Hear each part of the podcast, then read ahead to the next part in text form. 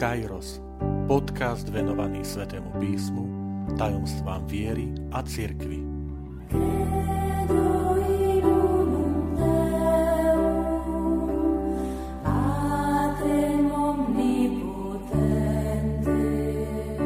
Osemnásta časť Apoštol Peter, skala odporu aj pevnosti. Vitajte pri počúvaní tohto podcastu. Volám sa František Trstenský, som katolícky kňaz, farár v Kešmarku a prednášam sväté písmo na Teologickom inštitúte v Spišskom podradí. 22. februára sme v katolíckej cirkvi slávili sviatok katedry svätého Petra. Výrazom katedra označujeme stoličku so štyrmi nohami, na ktorej sedáva biskup počas bohoslúžieb vo svojom domovskom chráme. Každá diecéza má takýto kostol biskupa, ktorý sa nazýva katedrála. Práve preto, že je to prepojenie s názvom katedra, to znamená z miesta, z ktorého učí biskup. No a keď hovoríme o katedre svätého Petra, tak máme na mysli to miesto, z ktorého učí rímsky biskup, pápež. Možno si poviete, že či sme už v katolíckej cirkvi tak hlboko klesli, že dokonca aj nejaká stolička má svoj sviatok. Nie, nebojte sa. Je potrebné to vnímať obrazne, prenesene pretože nejde o stoličku, ale ide o postavu apoštola Petra a pána Ježiša a jeho odovzdanie právomocí, poverenie tohto apoštola právomocami zastupovať ho tu na zemi. A tak v každej diecéze biskup je nástupca apoštolov a pri Svetom Otcovi, pápežovi, platí, že je priamo nástupcom apoštola Petra.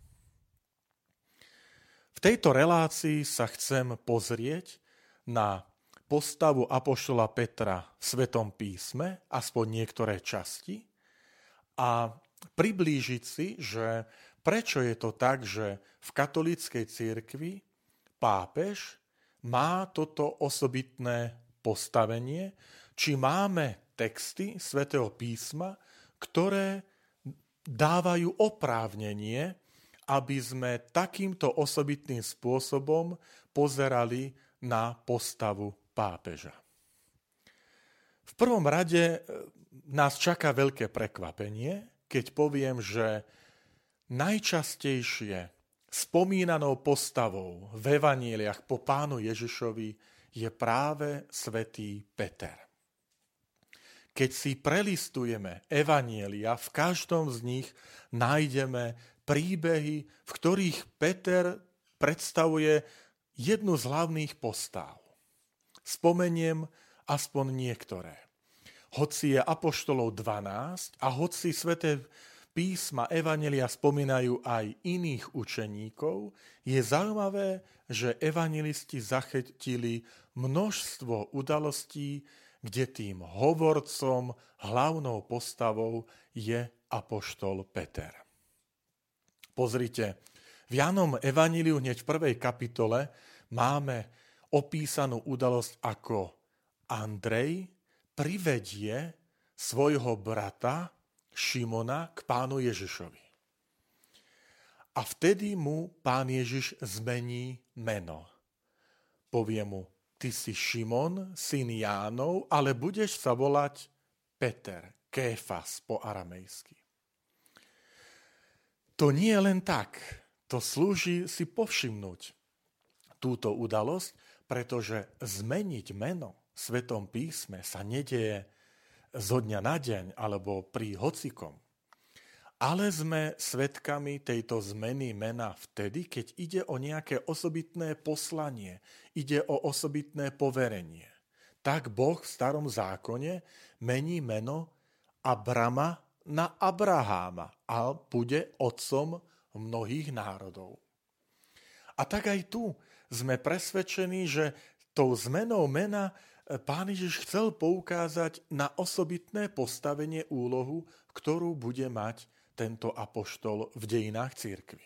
Ale pokračujeme ďalej. Máme príbeh premenenia na vrchu tábor. A v tomto príbehu sa spomína, ako je to Peter, ktorý povie, učiteľ, dobré nám tu, postavme si tri stánky. Opäť Peter sa stáva akoby hovorcom ostatných dvoch apošlov, ktorí boli na vrchu premenenia, Jakuba a Jána. Túto udalosť spomínam, pretože už najbližšiu druhú pôstnu nedelu budeme tento príbeh počuť v Evanieliu. Poďme ďalej. Spomeňme si na známy príbeh, kde pán Ježiš príde na sever zasnúbenej krajiny Izraela do blízkosti Cezarej Filipovej a pýta sa svojich učeníkov, za koho pokladajú ľudia si na človeka. A hovoria rôzne mienky. Jedni za Jeremiáša, Eliáša, Jána Krstiteľa. A Peter odpovedá na Ježišovu výzvu, že za koho ma pokladáte vy? A povie, ty si Mesiáš, syn živého Boha. Zase je to Peter, ktorý sa stáva hovorcom a je to Peter, ktorý, nad ktorým zaznie blahoslavenstvo. Blahoslavený si Šimon, syn Jonášov, lebo ti to nezjavilo telo a krv, ale môj nebeský otec. Peter je nazvaný blahoslavený. A potom pokračuje, ty si Peter skala, na tejto skale postavím svoju církev, pekelné brány ju nepremôžu a osobitné poverenie, tebe dám kľúče od nebieského kráľovstva. Čo rozviažeš na zemi, bude rozviazané v nebi. Čo zviažeš na zemi, bude zviazané v nebi. Pokračujme ďalej. Keď Ježiš má reč e, v synagóge, v Kafarname, je to opísané v Jánomu evaníliu v 6. kapitole, tak na konci evangelista povie, že mnohí od neho odišli, lebo povedali, tvrdá je to reč. A tak Ježiš sa obliadol po svojich apošlov a povedal im, aj vy chcete odísť a vtedy Peter povie, ku komu by sme išli? Ty máš slova väčšného života. Vidíme nádherné opäť vyznanie apoštola Petra.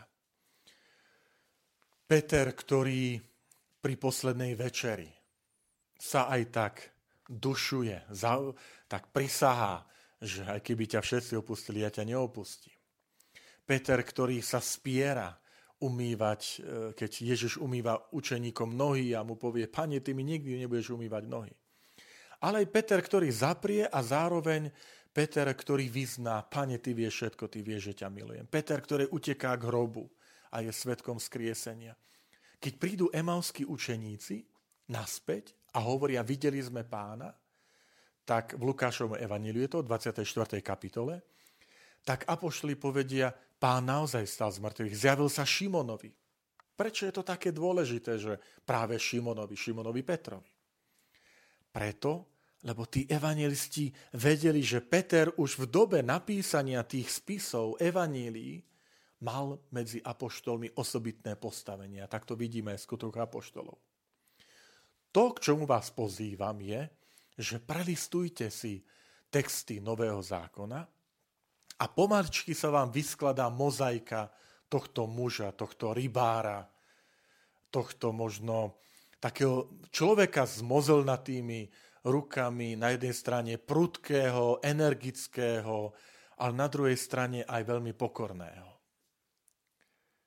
A dostaneme naozaj taký krásny obraz apoštola a rozumieme, že rozprávanie o pápežovi ako nástupcovi Petrovi a prečo má pápež takéto osobitné postavenie, nie je výsledkom nejakej jednej udalosti. Že aby sme necitovali len Matúša 16. kapitolu, kde Ježiš povie Petrovi, ty si Peter a na tejto skale postavím svoju církev, ale musíme sa na to pozerať komplexne. Že tých udalostí je tam viacej. Peter, ktorý, je, ktorý sa topí, keď je búrka na mori. Peter, ktorý hovorí Ježišovi, odíď, pane, lebo som človek hriešný, keď je svetkom veľkého rybolovu. E, máme naozaj množstvo udalostí spojených s Apoštolom Petrom. E, na dve skutočnosti vás chcem upozorniť a už som ich použil v tejto, v tejto mojej úvahe. Pán Ježiš nazýva Petra raz Šimon syn Jánov a druhýkrát Šimon syn Jonášov. A mne sa páči aj takéto vysvetlenie, že je to úmyselne, že tam nejde o označenie otca, že otec sa volá buď Ján alebo Jonáš, ale niečoho iného. Ježiš nazýva Petra syn Jánov vtedy, keď ho brat Andrej alebo Ondrej privedie k Ježišovi. A Ondrej bol učeníkom Jána Krstiteľa. A my predpokladáme, že aj Peter. A zdá sa, že toto mal pán Ježiš na mysli, keď mu povedal, ty si Šimon, syn Jánov. To znamená, Šimon, doteraz si bol učeníkom Jána Krstiteľa. Ty si bol jeho nasledovníkom. Ale teraz ťa poverujem niečím novým. Už nebudeš viac syn Jánov, ale budeš Kéfas, budeš Peter, lebo sa stávaš učeníkom Krista. A potom je to tu druhé vysvetlenie, že syn Jonášov. Myslím, že to je práve v tom vyznaní Petra pri Cezareji Filipovej v Matúšovi 16. kapitole. Že blahoslavený si Šimon, syn Jonášov. A mnohí tu hovoria, že to je podobnosť s prorokom Jonášom. Zajdime do starého zákona, do knihy proroka Jonáša a tam čítame, že Boh poveril Jonáša, choď do mesta Ninive a hlásaj pokánie, lebo chcem toto mesto zachrániť. A viete, čo robí Jonáš? Jonáš sa sprotiví proti tomuto Božiemu príkazu a urobí opačne. On utečie. On nemôže prijať to, že Boh sa rozhodol zľutovať nad pohanským mestom Ninive. A my v tom vidíme podobnosť s Petrom. Peter veľakrát v tých evaneliách je človek, ktorý tak sa vzprieči pánu Ježišovi. A už som niektoré tie príklady spomenul, ja ich len pripomeniem. Keď Ježiš hovorí, že bude trpieť a že bude vydaný do rúk Židov a bude ukrižovaný a zomrie, tak Šimon si ho vezme na bok a povie, Páni, to sa ti nesmie stať. A vtedy mu pán Ježiš povie, choď mi cesty Satan. Ty si sa mi stal prekážkou. Ty stále sa mi protivíš. Spomeňme si, keď Ježiš umýva nohy učeníkom. Všetkým umýva učeníkom. Každý je spokojný. Príde ku Petrovi a Peter sa musí spriečiť. Peter sa musí e, protirečiť. Nie, pane, mne nebudeš umývať nohy. Spomeňme si, keď pán Ježiš hovorí učeníkom, príde hodina, keď sa všetci rozprchnete.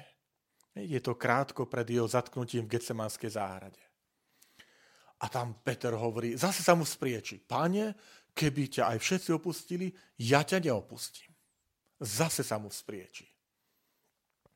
Alebo e, keď je už po zmrtvých staní pri, na brehu Galilejského, alebo teda aj Tiberiackého jazera, a pán Ježiš mu povie, e, poď za mnou, pas moje ovce, pas moje baránky a Peter zás musí trošku tak zapriečiť. A to, že sa opýta na učeníka, ktorého Ježiš miloval, my predpokladáme, že to je svätý e, apoštol Ján, a povie pánu Ježišovi, a čo bude s týmto? A Ježiš mu povie, Peter, veď ale nechaj. Čo ťa je po ňom? Ty poď a nasleduj ma. Viete, v tých evanelivých úrivkoch častokrát Peter je tak vykreslený, že, že ako by sa tak trochu stával proti pánu Ježišovi. A ja tu tiež vidím, že prečo on dostal pomenovanie Peter od pána Ježiša. Totiž v gréčtine máme niekoľko možností, ako označiť kameň, balvan. E, sú e, menšie kamene, a tie označujeme v grečine litos. Poznáte litosféru, jednu z tých kôr zemskej kôre, časti zemskej kôre, kôry, ktorú tvorí teda kamenný obal okolo zemského jadra. Ale aj v Svetom písme sa spomína, že pána Ježiša predviedli na, na nádvorie, ktoré sa volá litostrotos, čiže kamenné e, námestie. To boli dlaždice kamene, ktoré slúžili na dlaždenie. Potom máme výraz Petros. Skala. To je skala, ktorá sa spracovala a slúžila na stavbu stavieb. Kamenné tehly, môžem povedať. Boli naozaj veľké, obrovské kusy kameňa. Ale potom máme aj výraz Petra. Poznáte, v Jordánsku je nádherné kamenné mesto Petra, kde sú stavby vytesané do mohutných brál. E, a to je aj dôvod, prečo sa nazýva E, toto mesto Petra, kamenné mesto, pretože slovo Petra označovalo mohutné bralo, akýsi výbežok aj do mora, akýsi základ kamenný. A tu je aj význam tohto výroku, ktorý sa udeje, keď je Ježiš s Petrom povie, ty si Peter, čiže ten kameň, ktorý slúži na stavbu, si prvý ten kameň, a na tejto skale, na tom brale, ktorým som ja, Ježiš, on je ten jediný základ. Ja postavím svoju církev. To znamená, s tým skutočným základom je Ježiš Kristus. On je tým základom, jediným základom, tým uholným kameňom. A naň potom sa kladú tie kamene a prvým z nich je Peter. Ale zároveň pán Ježiš mu pripomína, že Peter, Peter, ty si ako ten kameň, ktorý má byť základom stavby, ale veľakrát sa mi stávaš kameňom, o ktorý ja zakopnem. Že Peter veľakrát v tých evaniliách je tvrdohlavý, nedá si povedať, e, protirečí pánu Ježišovi. A predsa, a predsa pán Ježiš takéhoto povoláva. V tomto je krása postavy apoštola Petra, že máme e, človeka, ktorý nebol skalou v tom zmysle, že pevný, základ, nehybný. Máme človeka, ktorý je, bol aj hriešný, ktorý zaprel pána Ježiša, ktorému pán Ježiš hovorí, choď cesty Satan. Alebo ktorému povie, keď sa topí, prečo si zapochyboval, maloverný, alebo je ešte aj trošku iný preklad, že človek malej viery. A všimnime si, že po zmrtvých staní Ježiš sa ho nepýta, tak čo Peter, si sa poučil? Nepýta sa ho, tak čo Peter, už tvoja viera je väčšia? Peter sa ho nepýta na vieru, e, Pán Ježiš sa ho nepýta na vieru, Pán Ježiš sa ho nepýta, že či si zobral už poučenie z toho všetkého on sa ho pýta na lásku. Peter, miluješ ma? A on mu tak krásne povie v tom tretej, tej tretej odpovedi, Páne, ty vieš všetko. Ty vieš, že som tvrdohlavec. Ty vieš, že neraz som ti protirečil. Ty vieš, že som ťa zaprel. Ty vieš, že som mal malú vieru. Ty vieš, že som ťa odhováral od cesty utrpenia. Ale ten záver, ty vieš všetko. Ty vieš, že ťa milujem. Toto je. A tam povie aj pán Ježiš potom pred, pred svojim mučením, Peter, ty až, raz sa raz, až sa raz obrátiš, až zažiješ to stretnutie potom so zmrtvých stalým Ježišom, čo sa stalo, posilňuje mojich bratov vo viere. Tu vidíme nádhernú úlohu pápeža. Milí priatelia, to je len taký krátky náčrt postavy Petra. Nádhernej postavy, lebo naozaj sa splňa to, čo hovorí sväté písmo, že Boh veľakrát si vyberá to, čo tento, tento svet pokladá za slabé, aby zahambil silných. Že primát Petra, primát pápeža nespočíva na tom, že máme tu lídra, že tu máme neoblomnú pevnú skalu, ako veľakrát si tento svet má predstavu o, o lídrovi, o vodcovi, o Führerovi.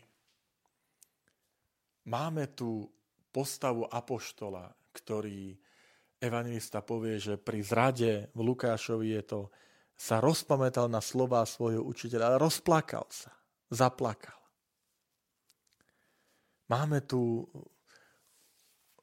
učeníka, ktorý mu povie Ježišovi, ty vieš všetko, ty vieš, že ťa milujem. Toto je Peter, toto je pápež, milí bratia a sestry. V tomto sa koncentruje celá náuka církvy o, o apoštolovi Petrovi, ktorého, ktorému Ježiš povedal, pas moje ovce, pas moje baránky, že zveril mu svoju, svoju církev. Aj toto pamätajme, že Ježiš hovorí, postavím svoju církev. My si vždy uvedomujeme, že, že to, je, to je Kristova církev. To nie je akési vlastníctvo súkromné, sprivatizované nejakých pár ľudí. Ježiš povie Petrovi, pás moje ovce, pás moje baránky, pápež, biskupy, kňazi, my všetci si máme vždy byť vedomí, že církev nie je moja, to nie je Františková církev, ako niekedy novinári hovoria, že aká je teraz Františková pápeža církev po Benediktovej církvi. Viete, čo povedal pápež Benedikt, keď odchádzal z úradu? A teraz si to o pár dní pripomenieme. 28. februára v nedelu je výročie, keď v roku 2013, 8 rokov, ako odišiel z úradu. A on v tom pamätnom poslednom príhovore na Svetopeterskom námestí povedal, bratia a sestry, ale loďka církvy nie je moja, ale Kristova. Toto si bol vedomý aj Peter. A toto si je vedomý aj Peter dnešných čias, pápež František. A za toto sa modlíme a, a takto aj pozerajme na církev, aj my v našom prístupe, aby sme si vždy boli vedomí, že my sme povolaní budovať Ježišovú církev, že sme povolaní sa starať a, a tak hľadať, vyhľadávať tie ovečky, baránkov Ježišovi, že budovať, Pane, ja budujem Tvoju církev, nie svoju, môžem budovať tak svoju kariéru alebo, alebo svoje vzdelanie, ale, ale církev, církev je Tvoja, Pane. A ja chcem, aby vynikala krásou a svetosťou aj vďaka mne, vďaka kráse a svetosti môjho života. Milí priatelia, nech krásou a svetosťou vynikáme my, aby sme prispeli kráse a svetosti Ježišovej církvi a modlíme sa aj za svätého Otca Pápeža.